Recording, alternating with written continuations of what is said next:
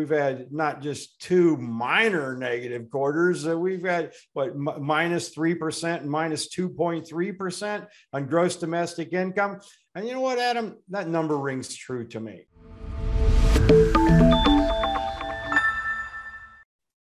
Welcome to Wealthion. I'm Wealthion founder Adam Taggart. I'm here today welcoming back macro analyst Mike Shedlock, better known as Mish, to the program. Uh, Mike was on the channel here a couple of months ago. A lot has happened uh, since uh, Mike uh, Mike was on. Um, I think the theme of today's discussion is going to be despite the real spike in optimism in markets today, the pressure of the underlying stresses within our system still continues to build to, to pretty concerning levels at this point. Um, before I jump into the discussion with Mike, I just want to point out yes, I'm in a different background here. Uh, I ended up having to fly across the country for a family emergency. Uh, I may be ping ponging back and forth between coasts for the next couple of weeks or so. Uh, so just asking your forgiveness uh, and your flexibility in advance uh, of uh, you know some changes here on the backgrounds. Um, hey, Mike, great to see you. You've got a little bit of a different background too today. Hey, we had some technical issues here. Uh, Adam and I both changed things around. I so my background's not normal. Had some microphone issues, camera issues. Anyway, here we are. And yeah, Adam asked me about uh, whether or not I had some news. I do.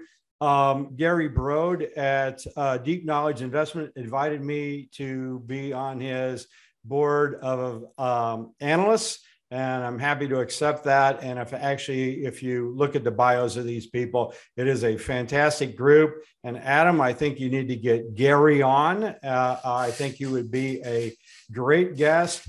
And also, I'm migrating off of the Maven, off of uh, it's now called the Arena Group, I guess I'm back to my um, uh, own website where I will have more control over comments, more control over the layout.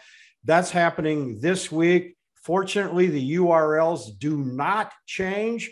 So, but there might be some glitches as it takes uh, GoDaddy to move from one server to another. So um, bear with me on that. I'm going to keep posting, but comments are uh, disabled through at least Wednesday on my blog. And we're looking for a Wednesday rollover from GoDaddy, but it's still going to be mishtalk.com. So wish me the best on that uh, uh, technical uh, uh, maneuver here, Adam. Yeah, technical transitions are always um, they're always rough. Uh, so good luck on that, but I'm sure it's going to go smoothly. And yes, everybody continue to go to Mish Talk. Uh, now it's just going to be on an even better platform. Um, all right, Mike. Look, I got a, I got a whole long list of things here. And by the way, thanks for the recommendation for Gary. I wrote down get Gary Brode on the show, so I'm going to make that happen. Um, so, number of questions based upon some of the recent uh, uh, articles that you published on mishtalk.com. Real quick before we get into them, let me just toss the softball I like to toss to you every time you come on this channel. What's your current assessment of the global economy and financial markets? Heading into recession. It's been that way for a long time. And guess what, Adam? Hey, I was early again. I'm always early. and, and now this last time I thought, well, I'm going to not try and be so early you know, the US had two consecutive quarters of negative GDP starting 2022. And I said, hey, we're not in recession yet. And we weren't. Um, but um, when consumer spending took a dive in, uh, I think it was April or May of, of uh, 2022, I said, you know, this is it. This feels like it to me. Consumer spending went down and it was down for a couple months. And then guess what? Out of the blue, it shoots up again. Mm, okay. All right. Well, it looks like it's going to be third quarter. The same thing happened again. Uh, interestingly, four days ago, the um, uh, the EU announced recession. Mm-hmm. The but they do it differently. They just look at two consecutive consecutive two consecutive quarters of negative GDP. They call that a recession. That's not the way the NBER does things here. But we've got mixed signals here in the in the U.S. The uh, I didn't send you this chart, but um, uh, gross domestic um, income and gross domestic product, two measures of the same thing. One of them signaling the economy is fine. Gross GDP is. Gross domestic income is signaling something else. You know, we, we've had not just two minor negative quarters, uh, we've had what m- minus 3% and minus 2.3% on gross domestic income. And you know what, Adam? That number rings true to me because when I look at all the part time jobs that are out there, the, the full time employment has been stagnant. Uh, just a whole number of measures lead me to believe that that's the real number. The NBER takes the two and averages them. But even if you average the two, you still get two negative quarters of, of, of, of GDP. But by the time the NBER delays so long, I, you know, the recession might even be over by the time they get around to making their assessment. And then we will know whether it's GDP is the right one or GDI or some sort of combination between the two of them. But regardless, the, the economy is weakening. And I'll go back to something that I wrote in August of 2022. And that is the title of my post was something along the lines whether you call it a recession or not, it's going to be a long period of weak economic growth. Uh, uh, uh, I think that's going to hit Europe even harder and China. For all this China is restarting nonsense, guess what? China's struggling too. Germany is really struggling and will continue to struggle with deindustrialization of its automotive sector that it's been so reliant on. All right. Um, great summary there, Mish. And just want to say, too, what you, were talking about GDP versus GDI, um, I compliment to you, but David Rosenberg feels the same way. We had him on this channel two weeks ago. He talked about exactly that. And he said, and I imagine you would say the same thing, if when the NBER comes out and declares, you know, if indeed a recession uh, started this year, he wouldn't be surprised if we're already in it. Based yep, I've said exactly the same thing. Lacy yeah. Hunt has said similar comment, made similar comments. Yeah. So, um, all right. So, uh, two things. One, uh, to your point about kind of like it doesn't really matter whatever we call the recession or however we define it. Um, what really matters, particularly for the folks that are watching this channel, is just what's the lived experience going to be, right? You know, because analysts and policy wonks can argue all day long about the technical definition of a recession, but when people start seeing their wages crimp, their hours cut back, maybe losing their jobs, you know, et cetera, a lot of the, the type of fallout you get from a recession. That's what really matters. So, from that perspective, what do you see coming ahead? How, how do you think this recession may compare to some of the ones that are still in living memory, like 08 or 01 or, you know, earlier? Um, uh, the direct opposite, and we've talked about this before. I, I expect the, the opposite of what happened in 2008. Uh, we had people walking away from homes. Now they're walking away from corporate real estate hotels uh, uh, and the like. So uh, this is uh, going to be a different kind of bust here. Uh, people weren't as leveraged in mortgages as they were in 2008. We didn't have the liar loans, the ninja loans, all that kind of stuff. Uh, the but starting August, people are going to have to uh, start paying back their student debt loans. I think that's going to take a uh, crimp out of spending. Already, we're seeing hours cut. I mean, you can look at the headline jobs numbers. Adam, they just they just do not ring true to me. Yeah, so I, I am, and if and if I'm online with uh, with what Rosenberg is saying, I'm happy because he's a pretty damn good analyst, right? The the uh, so I wasn't aware of that. So you know that's that's good to know. But uh, we have seen falling hours, and people say, "Oh, it's just tech," and you know, look at earnings, look at this, look at that. Well, you know, guess what? In, in 2008, there was this meme out there. Well, China's going to decouple from the global economy. Now everyone believes the U.S. is going to decouple from the global economy. Now, you know, Europe's clearly in recession now. So far, it's weak. But you know, what are they going to do about it? You know, they don't have the the policies and the procedures and the tools. Eh, eh, and Germany's workforce is aging brutally fast here. So uh, uh, uh, their infrastructure is terrible. Their internet connections, I you know, they got by off the auto sector, SAP, and a few other you know companies now. There's not been a lot of innovation out of the EU. Period. I mean, look at artificial intelligence. The EU is nowhere to be found. If anything, they're trying to suppress it. Right. So, what's the driver for growth in the EU? I don't see one. At least in the U.S., we can point to some things and say, okay you know, uh, uh, artificial intelligence, technology, the like.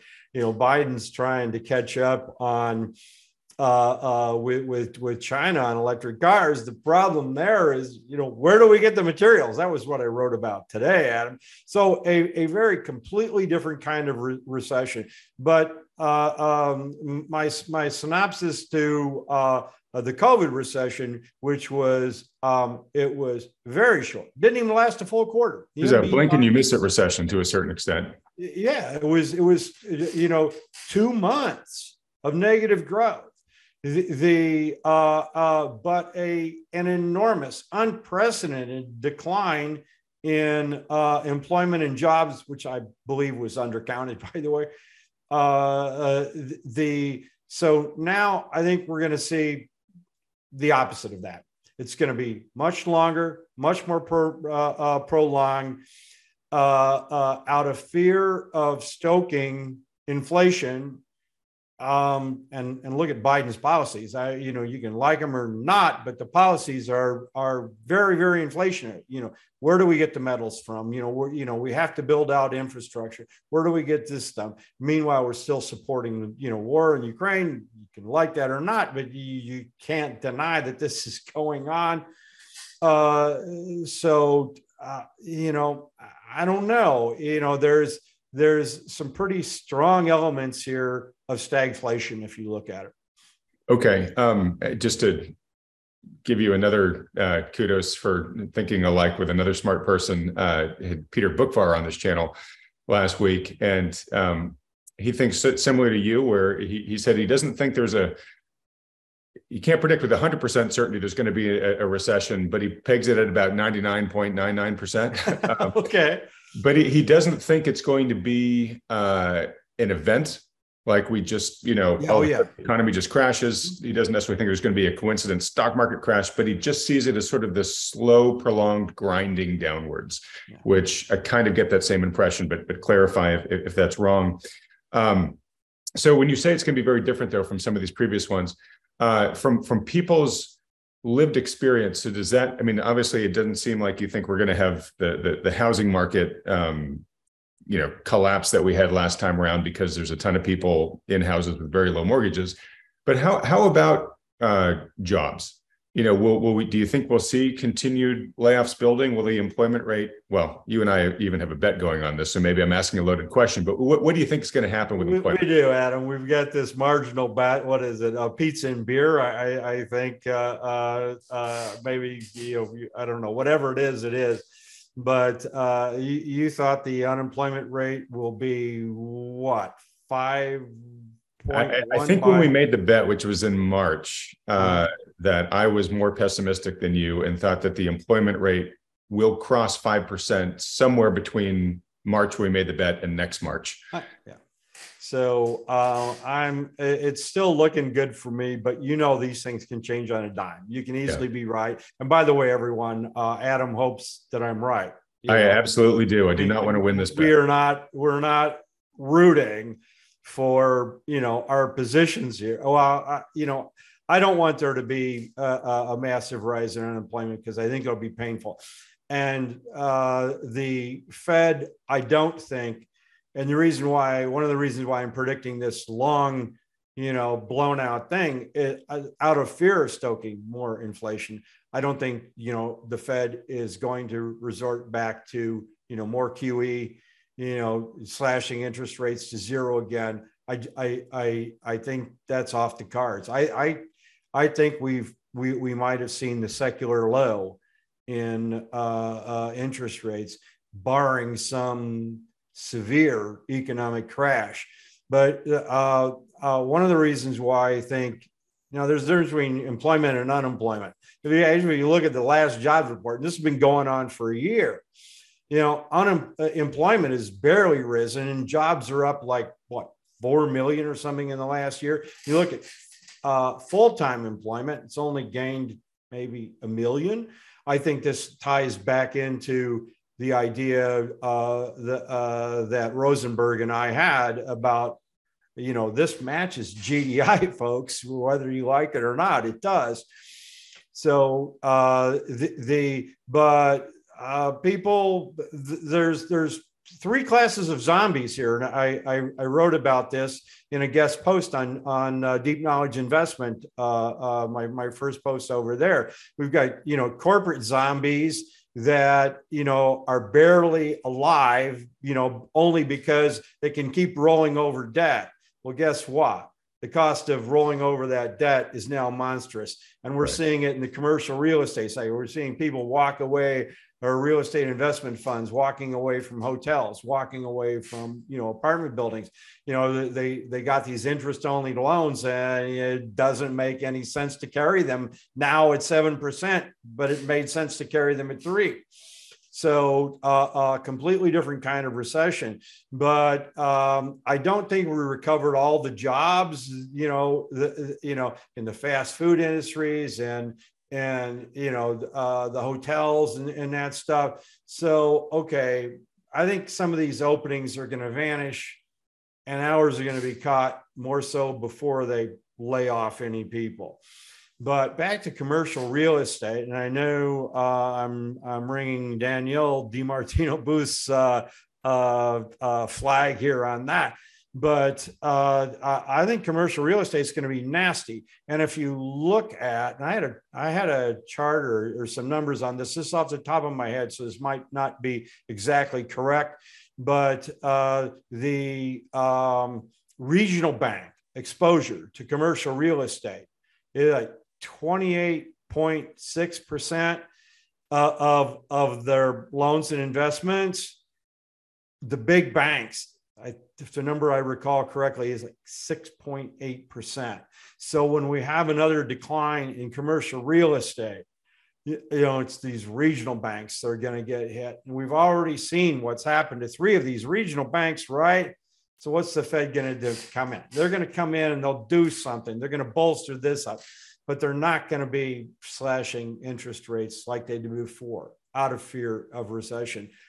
And given Biden's policies, and the push towards you know uh, uh, clean energy and the push towards unionization of Biden. You can agree with it or disagree with it, but Biden's tactics, student loan forgiveness, all of that stuff. Now that's going to go by the wayside, I believe, the Supreme Court um, by mid-July. But we'll find out.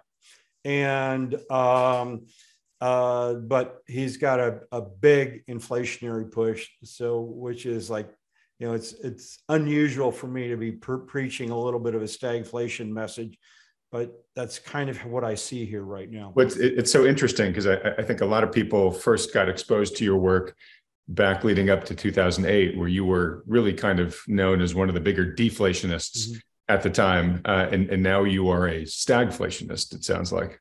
It, uh, uh, uh, I waver, and I know both sides. And I did a post out there, and I said, "Well, okay, here's all the stuff on this side. You know, we, demographic is actually on both sides. You know, you you know we we got people uh, uh, retiring. These are skilled workers.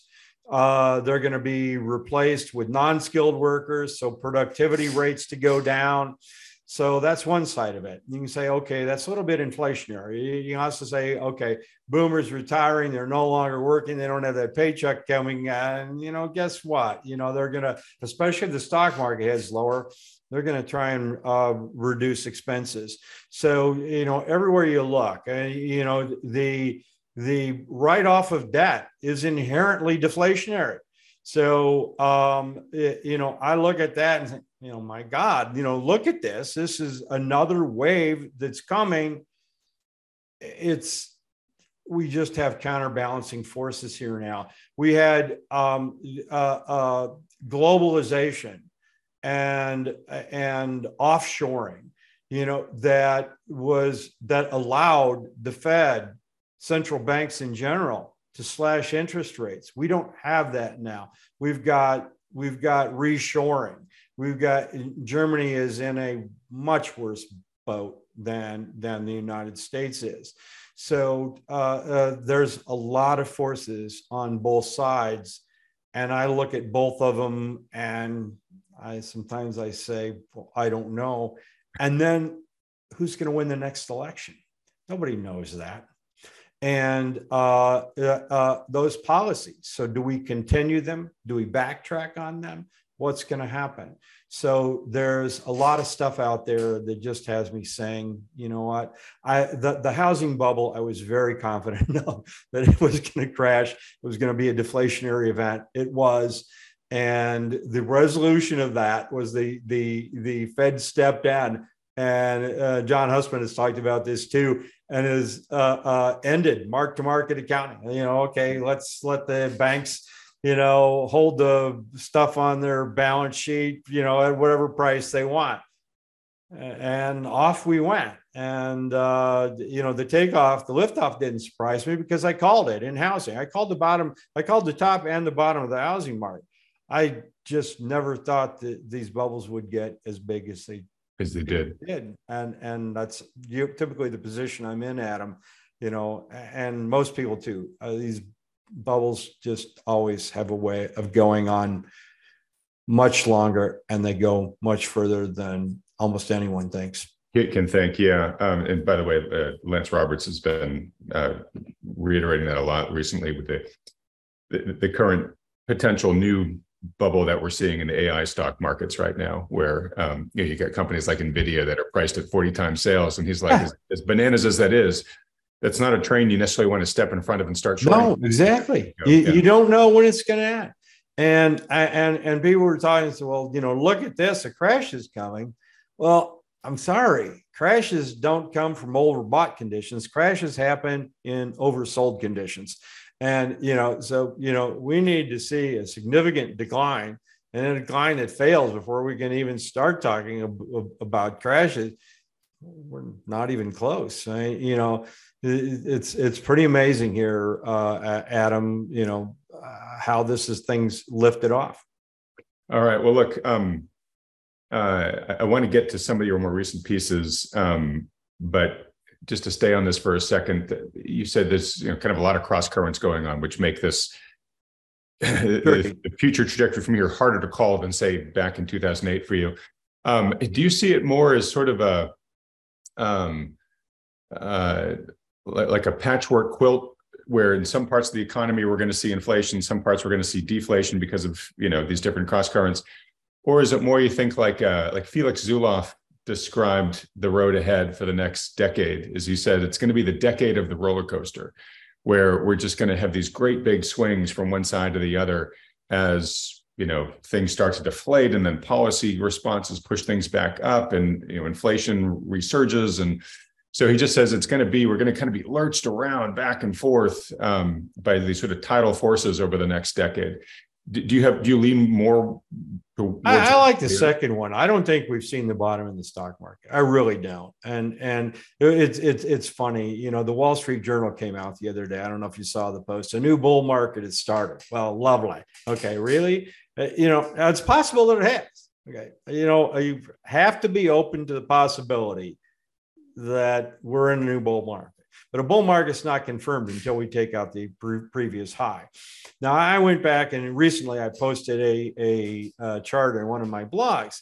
We had uh, two 50% rallies and one 40% rally while the uh, Nasdaq fell from you know 4,000 all the way down to 700. So you know I'm sorry, you know, those none of those 50% rallies started. A 50% rally is a huge rally, right? Here we're only talking about a 20% rally and a call of a new bull market. Well, it's possible. I just kind of doubt it, but uh, certainly it's not confirmed. And, and, you know, if the Wall Street Journal would, you know, bother to look at that Nasdaq chart from uh, from 2000, they they might want to change their mind as what a definition of a bull market is here. So yeah, I th- I think we're liable to see some swings. I, we're we're in one right now, a twenty percent rally in the in the S and P. So uh, if we go on to make a new high, well, I stand corrected. Sorry, the the, the uh, but uh, a, as for long sustainable growth in the stock market, given my analysis of a long, prolonged in and out recession for a, a potentially years, it just doesn't. And I'm going to stick with that forecast. So, uh, uh, especially what's happening globally. So uh, it it just doesn't jive that the stock market's going to take off here and not look back. Okay, all right. Well, look, um, and I, I, do want to get to maybe a little bit more of, of your specific market outlook and and what assets you think might be wise given that. that but let's save that for a little bit. Um, so you you you mentioned that um, uh, you know, here in the states and other countries as well. But a big part of of what we're doing here in the states is to uh, try to you know bring some of our supply chains back, de- definitely electrify the transportation grid. Right, lots of spending already earmarked for that in the Inflation Reduction Act. Uh, that is part of the liquidity that's going into the system now, but that will be a, a big wave of spending over the coming years, especially if the Biden administration stays in office next year. Um, and, and so that's inflationary in and of itself. But what's interesting is um, there may be some limits on our ability to do that that aren't policy related. No matter what policy is, just just finding and getting some of these materials is becoming more and more challenging. And you addressed this in a recent piece. So if you can just sort of elaborate for folks, you know, th- these are some of the pressures and stresses I was talking about earlier. Um, what is going on with with materials right now? Some of these critical materials. I can't even pronounce the names of some of these things. Uh, uh I had a cheat sheet up, you know, as I, as I, we had to switch the layout here, so I don't have that in front of me. So I'm not even going to mention some of the names. But um, I sent you a couple of charts, and uh, uh, if you have time, you can you can work them in. But uh, the, uh, the, the U.S. did an analysis. It just came out, um, I think, uh, a week or two ago, on uh, um, you know what is our risk here of you know what what minerals do we need, and you, you go you know up and down the line. The U.S. is, I mean, China is overwhelmingly you know the the huge source but it's not always china indonesia on one and south africa you know on another one. Zimbabwe is you know has has a huge piece of of of, of one of these minerals. But you know there's a lot of geopolitical risk here especially with uh, you know russia you know is a producer of some of these with uh, uh, russia and china you know producing these minerals. And and uh, President Biden, well, and before him, you know, Donald Trump, you know, antagonizing, um, you know, not Russia so much, but but but but China with trade wars, and we're you know continuing these the, these trade wars. Taiwan is very much in you know uh, uh, uh, in the picture. You, you know, does does China shut off the supply of some of these rare earth minerals? Now, I took one of the charts that, um, you know, uh, uh, from that energy assessment, and I put my own spin on it and said, okay, there's two things. Uh, you know, how critical is this, you know, to the U.S. or you know to energy, global energy, and then what are the supply risks? And I multiplied those two things together and came up with a number. I don't know if this is a valid approach or not, but you know, the critical list that I came up with uh, might be a little bit different than, uh, but pretty much they were in line with with what the Department of Energy, you know, uh, uh, uh, came up with. But you look at some of these things, and you know, there's a risk of running out of supply by 2025. You know, if we don't step up production. Well, the U.S.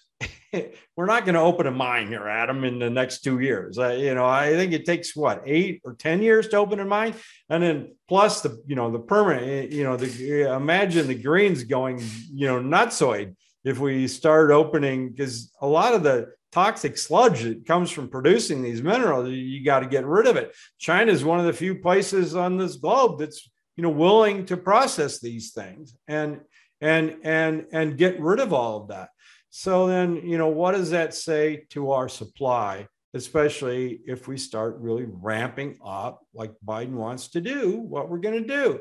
So uh, I don't see, and I never did, where these minerals are coming from. And now, you know, it's not just me saying this. We've got actually official government documents saying, you know, hey, what? You know, look at this. You know, there's there's at least a handful of things here that are, you know, in critical supply, and China controls all of them. So, you know, what do you do? Uh, just to again underscore your point there, uh, we've had both Rick Rule and Tavi Costa on this channel, who are both natural resource investors, and you know they've been banging the drum for years that um, even just at current growth rates, current demand, um, we're going to be hitting some pretty serious supply shortages going forward over the next decade or two because we have underinvested so much in capex in the mining spaces for so many of these metals. Um, also, same same is relatively true for um, uh, just you know main energy, you know main fossil energy sources too, oil, et cetera. So, um, but they've really been warning about this, and and now we're beginning to see those chickens come home to roost. And like you're saying, Mike, you know, we're we're actually finally seeing the government, you know, publicly begin to admit um, how you know critical the the supply forecast for some of these things are. So, anyways, yeah, just I, t- to me that just seems like we, we, talked about some of the inflationary things from the existing plans uh, to invest in infrastructure but that may be sending some of the cost of these materials skyrocketing because yeah, it's even worse. It's even worse, Adam, in Germany. You know, they don't have uh, uh, they don't have big deserts in Germany. You know, they, you know where are they going to put the solar panels? You know, they've they've actually started mining. You know, their their their percentage of coal is like up to I'm going to guess a number here, something like 33%, almost a third of the, uh, uh, they, they, they, they kicked out nuclear. And Germany is one of the, you know, if you look at the fault structures and anything, one of the safest places in the world to build nuclear. Well, they, they killed that.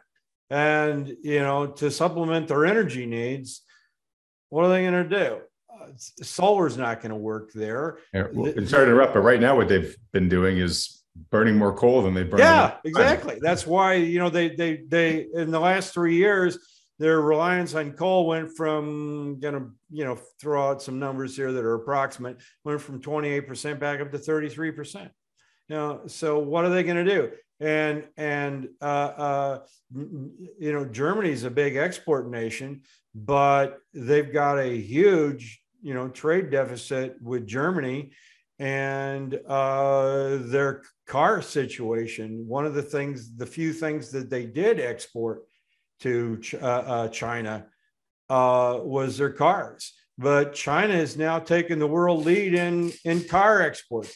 Not going to be buying German cars anymore, Adam. Wow. All right. Crazy. All right. So, sort of continuing this this uh, stagflation theme here. Um, uh, you know, cost of living continues to rise pretty dramatically. You've written two pieces recently I want to touch on.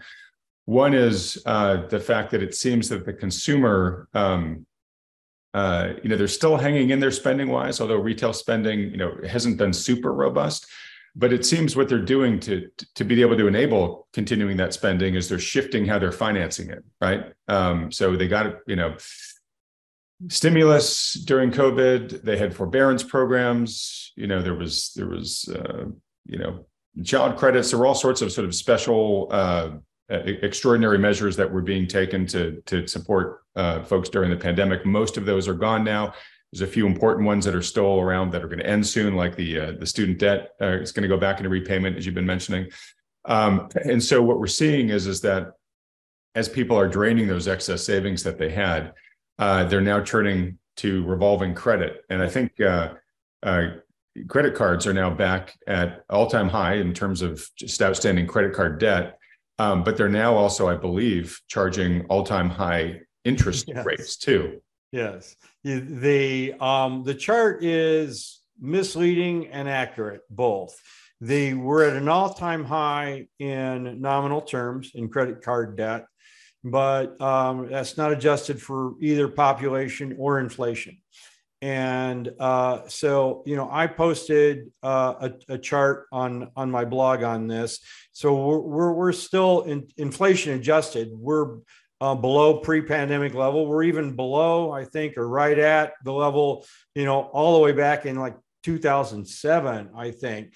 but the trajectory is unbelievable. You know, the the the steepening, the the rate of increase in uh, expansion of of consumer credit and especially uh, credit card debt.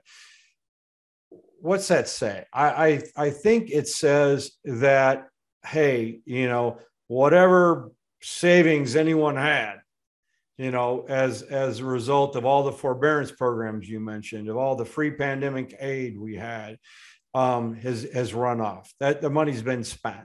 Now, some people say it's still out there, but um, you know, a lot of this was fraud and got into the hands of people who really didn't even need aid. And guess what? They're not going to spend that. They've already invested in the stock market or whatever. It's not going to be consumer spending.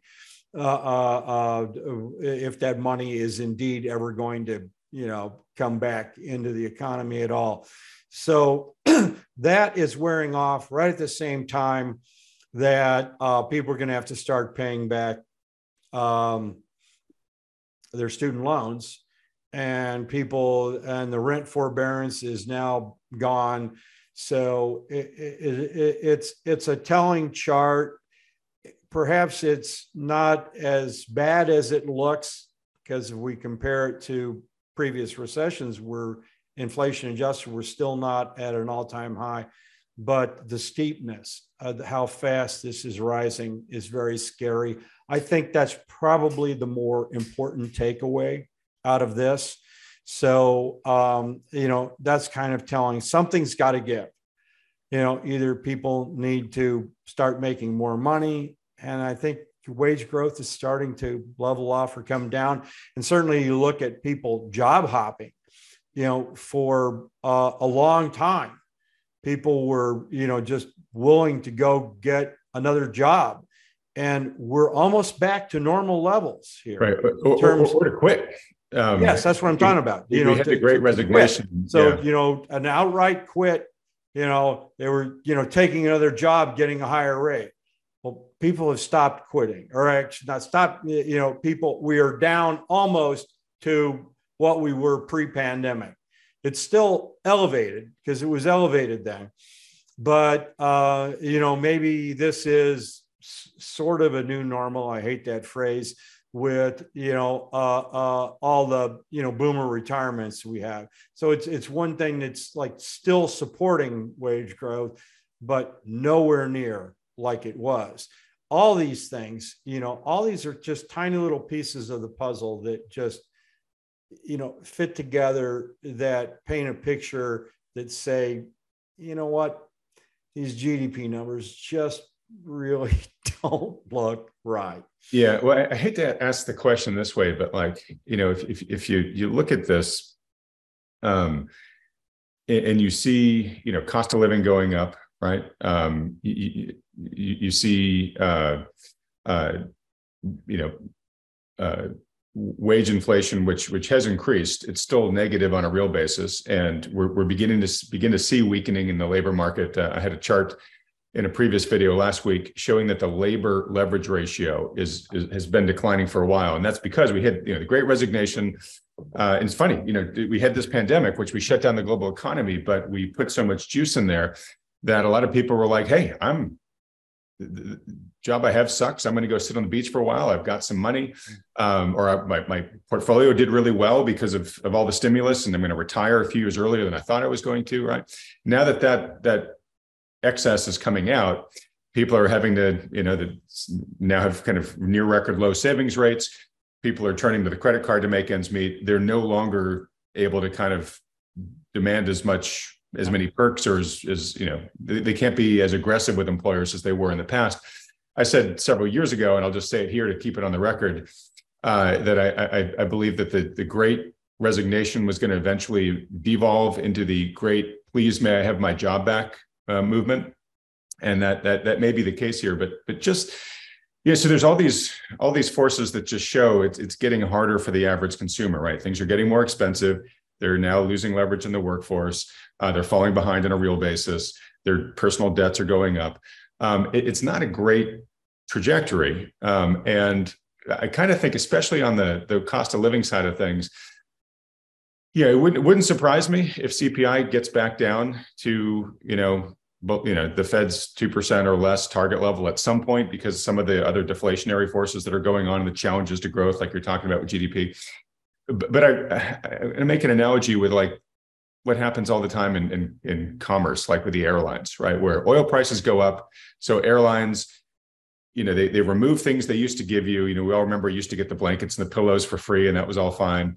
Uh, but then they put on these excess costs because they say, hey, oil prices are so high, we need to have this short, short time, short term, temporary, you know, fee increase because we need to be able to still, you know, afford to fly, afford to fly you, right? then oil prices come down. Those fees never go away. Those removed perks never come back right? And so it's always sort of this devolving customer experience. And i believe people are out there saying gosh inflation's been horrible you know i, just can't wait for the day when prices come back down to make sense I, think in a lot of cases prices aren't ever going to come back down to pre-pandemic levels and, and a lot of this inflation even if the growth slows or even goes to zero, we're not going to roll the car the, the, the date back, and, and food's not going to cost what it was. Cars aren't going to cost what they were. Housing's not going to cost what it was. Food so I, just, I, see this concerning, you know, s- continued squeeze for the consumer going ahead. I, would hate to paint such a dire picture, but but do you feel the same, or do you look at it differently? No, I I, I think you've hit, you've hit it there pretty hard. Uh, food is possible, but yeah, food is possible. Um, but rent I I don't I'm really doubting it. And rent is is 33% of um of the CPI. The CPI calculation, yeah. Yeah. So uh, in one way or another, shelter is 33% uh, of as we got owners equivalent rent and rent and and but I mentioned the word zombie, but I never finished that point earlier.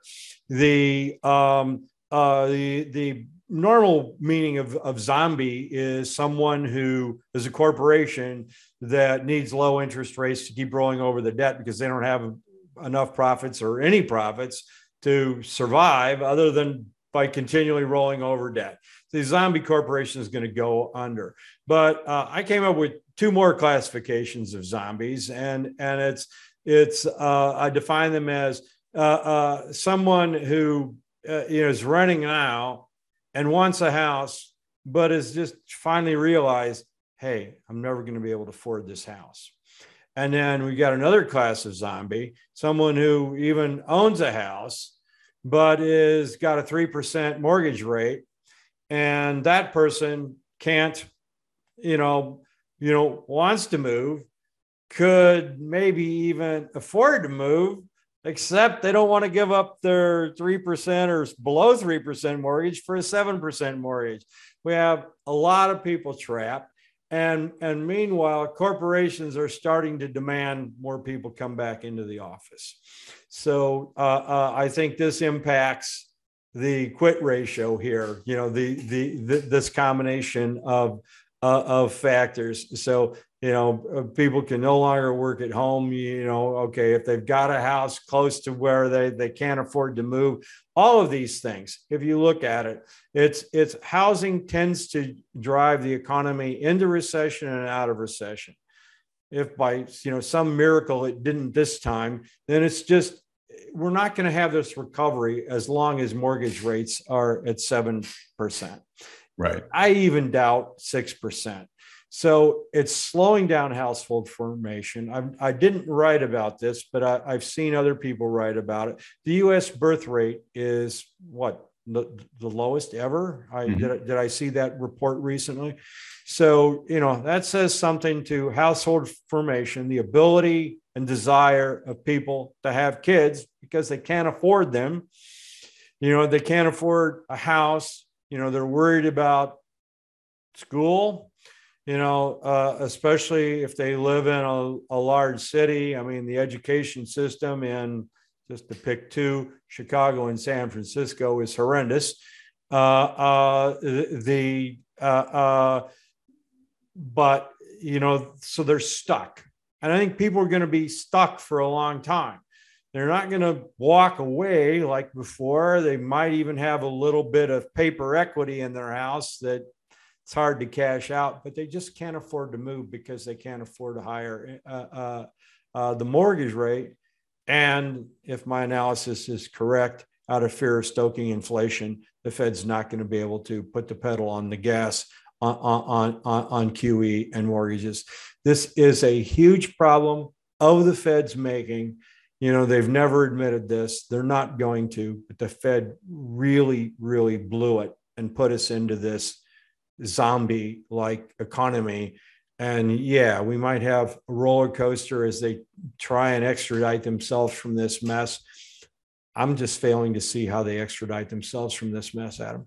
All right. Yeah. Um, uh, well, you know, that's what occupies a lot of our time and attention here on this channel is trying to figure out what's going to happen because in many ways we are kind of uh, the Fed really has kind of uh, backed itself into a corner. So, um, real quick, just to, to finish out the housing topic here, um, you had written an article recently about uh, the the proclamation that there there basically are no more starter homes yeah. um, left in America because the pricing is just too high for uh, you know new home buyers, first time home buyers to get to get into the market. Um, uh, totally understand that. I'd love to have you make any commentary on that you want. My, my question is is um, so I've asked this a couple of times recently some of our experts um, you know, the transactions have really slowed down, right? Yes. Because it's hard to buy and people don't want to sell, like you just said. They're they're sitting on those low mortgages. Um, I mean, housing in general is stickier than than financial assets, right? The, the the price of the housing market moves more slowly than the price of stocks, just because you know it's it's a much less fluid, uh, liquid asset, right? Um, but transactions still happen, right? Uh, even in a even in a slow market like now, um, there's an organic amount of transactions as people die, get divorced, have to move for jobs, lose their jobs, et cetera, right? Um, and, and, over time, those should, you would think, that, that, that would be the price discovery mechanism. Um, and, you know, given that mortgage rates are a lot higher now and some other factors we could easily talk about, um, we would expect prices to be coming down. Will those organic transactions, even if they're a relatively small percentage of the market, will, they eventually bring the stock market down if interest rates stay this high? Or are there other factors at play that might keep things elevated? Um, I, I'm not sure that housing is is tied that much to the stock market, other than perhaps in the reverse sense. If um, if the stock market does take a dive, you know, uh, uh, negative wealth thought, effect. you know, I, you know, I, hey, you know, I, I can afford to do this, that, and the other to spend, buy more in a house, upgrade my house, buy new furniture, whatever.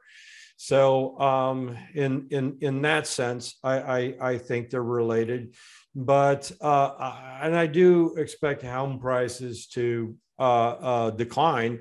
But what's interesting is I think the last at least two months, or is it three? Um, Case-Shiller said home prices have risen month to month, and that wasn't every market.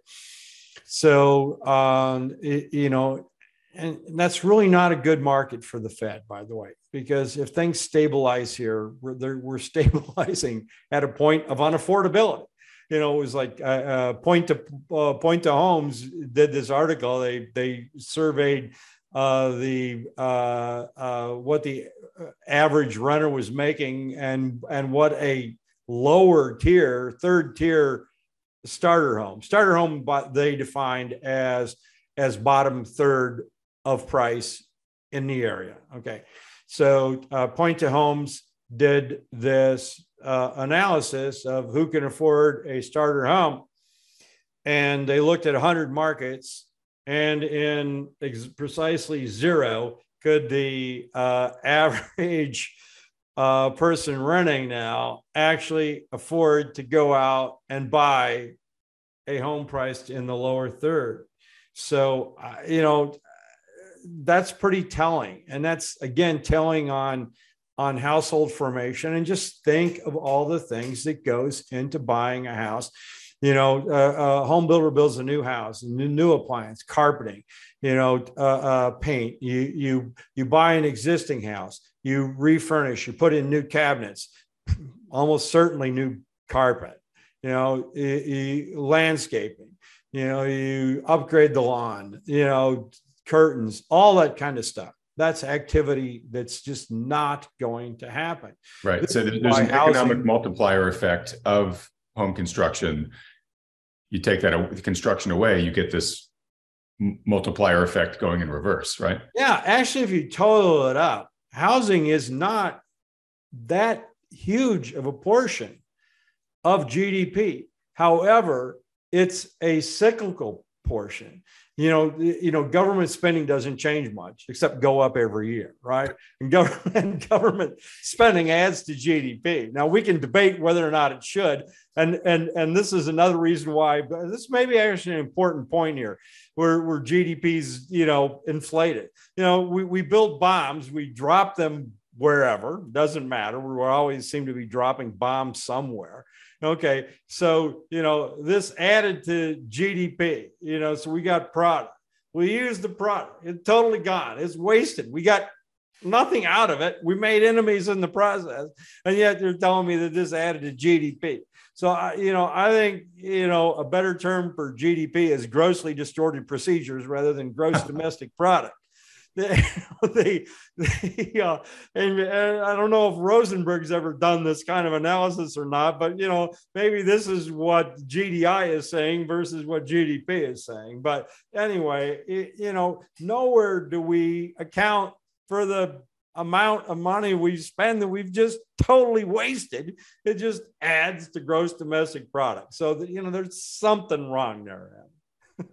All right. Well, I got I got two questions to ask you in our last couple minutes here as we wrap things up. Um, the first one, uh, why don't we make the first one your market outlook, um, which is uh, just sort of what do you expect ahead for the, the, the second half of the year, and are there any assets or strategies that you think uh, would serve the average investor to consider right now, given where you think the markets are headed? I'm I'm still uh, you know if you want to be invested in stocks, I still like foreign stocks over U.S. stocks. I think the U.S. market is grossly uh, inflated. One of the things that happened recently, and I and I wrote about it on my blog, was uh, we filled gaps, and you know the gap is where the stock opens above the high of the previous day and stays there, or below the low of the previous day and stays there. Had like 14 gaps that, that have all been filled now. The only two gaps that remain are below where stock, and it, it's kind of interesting here with, you know, this NVIDIA rally, the, the S&P uh, gap down eight months ago, you know, and it's now taken eight months to fill that gap and I was wondering, you know, is this gap going to fill? But I, I, swear to God, uh, uh, Adam, gaps just act like magnets. And sure enough, we went back there. So anyone who shorted that breakdown and didn't take their profit somewhere along the line, had huge chances to do so, um, is, is now back to even. And we see this on gap ups too. Now we have two stacked open gaps. Um, one at like 39 and one recently, I'll say 41. The the uh, on on the on the S&P. So uh, I think these I'm positive these gaps are going to fill. So uh, and I would guess sooner rather than later. Then we can talk about you know what happens then. But I don't think the low is in. You know, not by a long shot. And if, if for some reason it is, then it's this muddle through kind of thing you know that's not going to do pension funds any good if you know they're expecting 6% returns. And and all, all we're getting is this you know th- this this sideways range movement. I, I, I still think lower lows are coming. Okay um lower lows are coming and i'm i'm going to assume sort of like Boockvar thinks the economy is going to be sort of in a slow grind downward from here are you expecting that the markets will hit those new lows kind of in a slow grind as well, or do you think it's going to be a bit more? No, that's going to be more depending on euphoria over nonsensical announcements from the Fed and stuff like that. You know, Nvidia coming out, you know, uh, with earnings, uh, uh exuberance over uh, over artificial, you know, a, a intelligence, AI, the like. But you know, one observation is bull markets don't end on bad news. Bull markets end on good news, and we've yeah. had a heck of a lot of good news lately. Yeah. We've had it's just Nvidia, so funny because you know a couple months ago it was not the case, but but all of a sudden it's everywhere. Right, exactly. So um, that was always skeptical, and it's oh all this bad news. But you know we had bad news and that stock market didn't drift lower. And I'm sitting there, uh, yeah, okay, look at this gap up here. This sucker's going to fill. The uh, now I feel it in reverse. The gaps are below and and they're gap ups. Anyone who bought that exuberance and hold on is probably going to re- regret it. I would suggest that about Nvidia, Apple, any of these any of these companies. I think the stock market is grossly overvalued but you know guess what? I mean if you fight this stuff you lose money. You know it, it, it's it's kind of hard for uh, uh, uh, you know money managers uh, who don't participate in bubbles you know lose clients. That's just what happens. Yeah you're you're forced as a as a money manager to follow uh, the the the uh, John Hussman paradigm where he says you know mania is force you to make a decision to whether whether to look like an idiot now or look like an idiot later, yeah. right? Um, all right, last main question for you, which is, you know, we've talked a lot of, about a lot of pretty pessimistic stuff in terms of the, the direction of the economy and the, and the future for the, the consumer.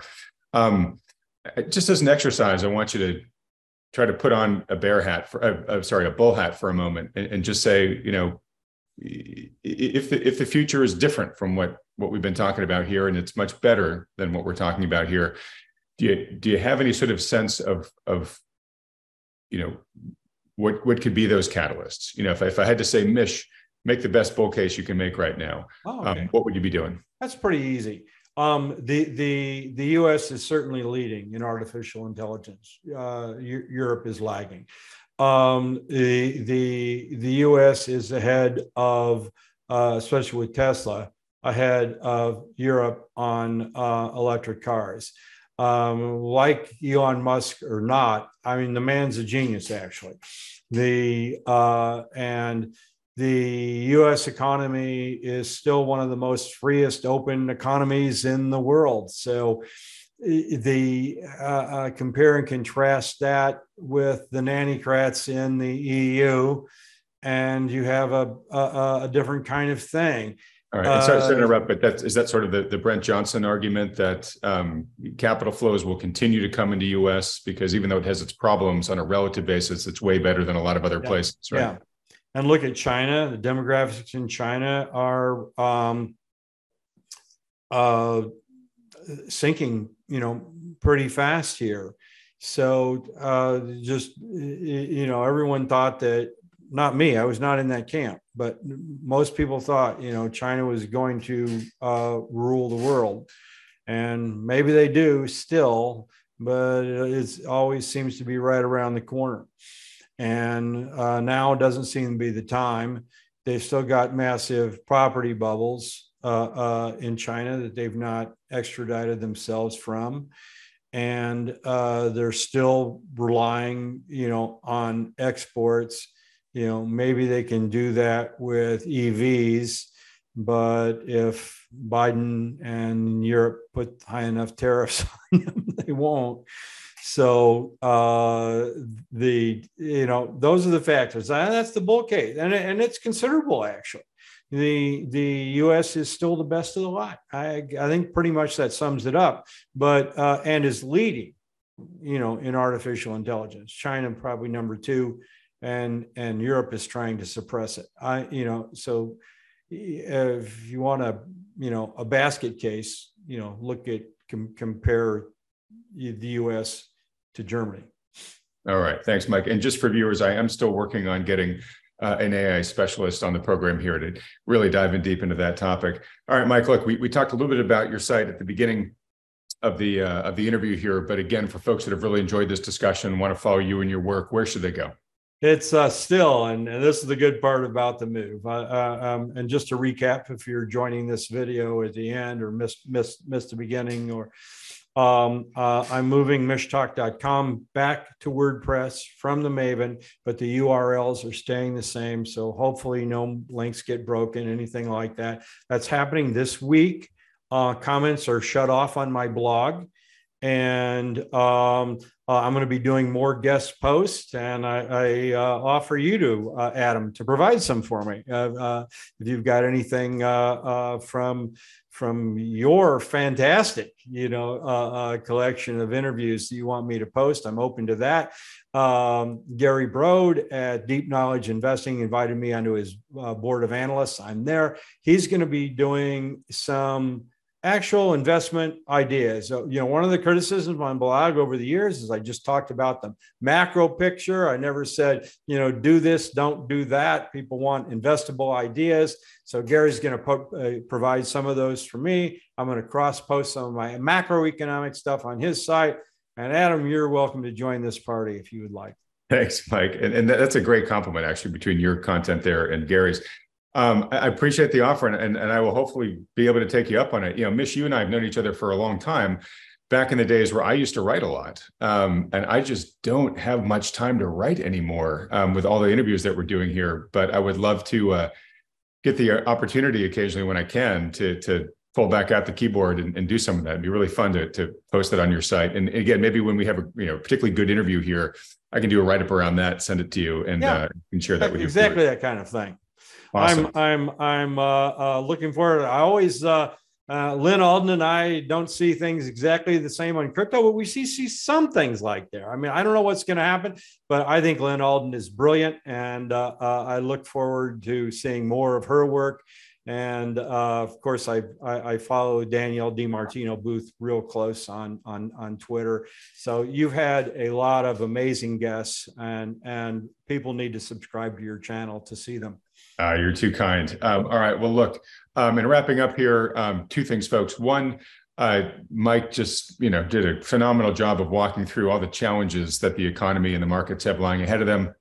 If you are feeling a bit overwhelmed about how to position for all of that, uh, you're not alone. Uh, in fact, most people are in your camp. Uh, as always, we recommend that, that you work under the guidance of a professional financial advisor, but particularly one that understands and takes into account all the issues that Mike and I talked about here. If you have a good one who's doing that for you and building a personalized uh, portfolio for you around that and then executing it for you, great. Definitely stick with somebody like that because they're rare. If you don't have one or if you'd like a second opinion from one who does, uh, then consider scheduling a free consultation with the financial advisors that Wealthion endorses. To do that, only takes a couple of seconds. Just go to Wealthion com. Fill out the short form there. Again, those consultations don't cost you anything. There's no commitment to work with these guys. It's just a public service they offer to help as many people as possible. And if you've enjoyed having Mike on this program, would like to have him come on here again in the near future, please do me a favor, support this channel by hitting the like button, then clicking on the red subscribe button below, as Mike encouraged you to, as well as that little bell icon right next to it. Mike, it's always great having you on the channel, buddy. Thanks so much for coming on. Look forward to having you on again soon. Adam, it's a pleasure. And we go back to what, 2006 or something? We've been I working. Mean, I, I, six or seven. I mean, it's been that long. It's been that long. And there's going to be more coming up. Exciting announcements from Adam and I. You can count on it. All right, buddy. Thanks so much. Everyone else, thanks so much for watching.